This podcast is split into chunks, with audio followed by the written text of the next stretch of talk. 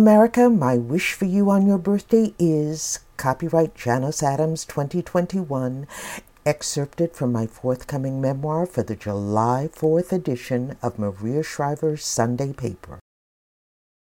Dear America, my wish for you on your birthday is that you will find peace within yourself, that you will face your past with honesty and humility, that you will find joy and grace. I wish, too, that you could have known my grandfather who shared these values with all those he loved, especially his children and grandchildren.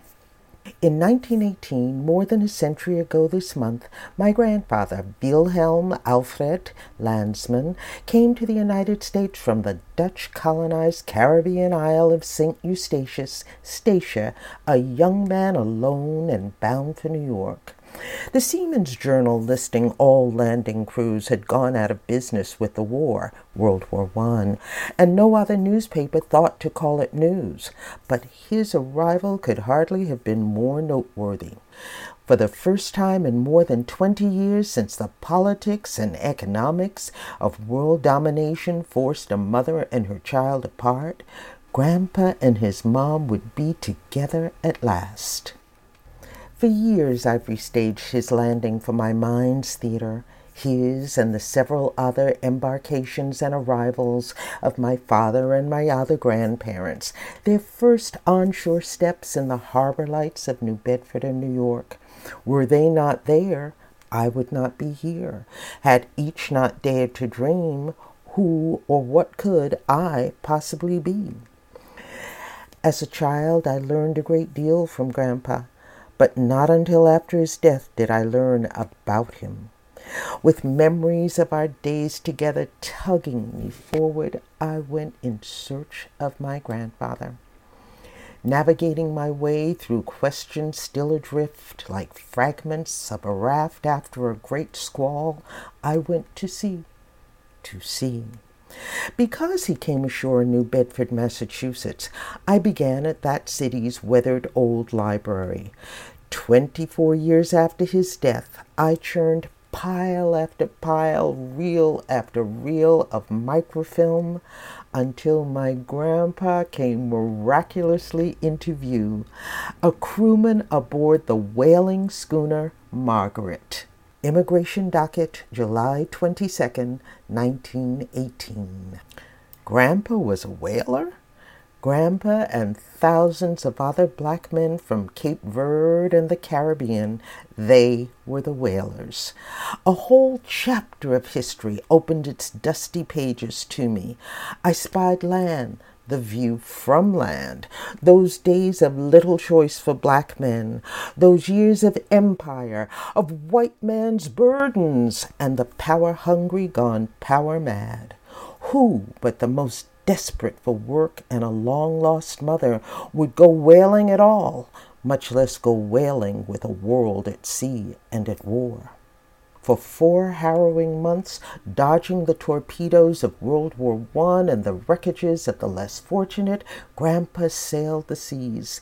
Yet, incomparable storyteller that he was, all he ever said of those days was rough seas, a difficult crossing. Nantucket Weather Bureau records and the Morning Mercury newspaper confirm his version and reticence. The moon shone brightly, a weatherman wrote as the Margaret approached New Bedford Harbor that Sunday night when a German U boat shelled nearby Cape Cod. Four barges and a tug were destroyed as a disbelieving crowd watched helplessly from the beach. The moon shone through fog during early evening, the weatherman wrote as Grandpa landed the next night. By the time I knew him, he could barely voice the words New Bedford. Instead, we'd walk the docks of New York and talk of our statue. It was Grandpa who first told my cousin Teddy and me, his only grandchildren, how difficult it was to raise money for Liberty's stand. He told us how the people of France made a gift of liberty to commemorate an end to the 246 year reign of terror that was American slavery. The French asked only that Americans give liberty a home and a pedestal. Grandpa told us about the immigrant newspaper publisher Joseph Pulitzer, who, when commitments were slow to come, issued a call to action to his subscribers. It was children, Grandpa told us, who rallied to the cause, donating their pennies and saving the day for liberty. Children, Grandpa said, rallying us for our road ahead, had done what powerful adults would not from our view in Liberty's shadow, Grandpa would point out the flags of the ships in port. He'd teach us geography and the history of the countries from which they'd sailed, setting our imaginations churning with tales of distant seas. We'd wave at the seamen in their telling array of sparkling white uniforms. Then Grandpa would point to the horizon and shield our eyes from the glare as these seamen of the world hailed ashore with one common destiny in mind. All dressed up for liberty, Grandpa would say. Are they going to see Lady Liberty? we asked. She's a different kind of liberty, he sounded our shallow depth. Why do you have to dress up for liberty? Let's find ice cream he steered.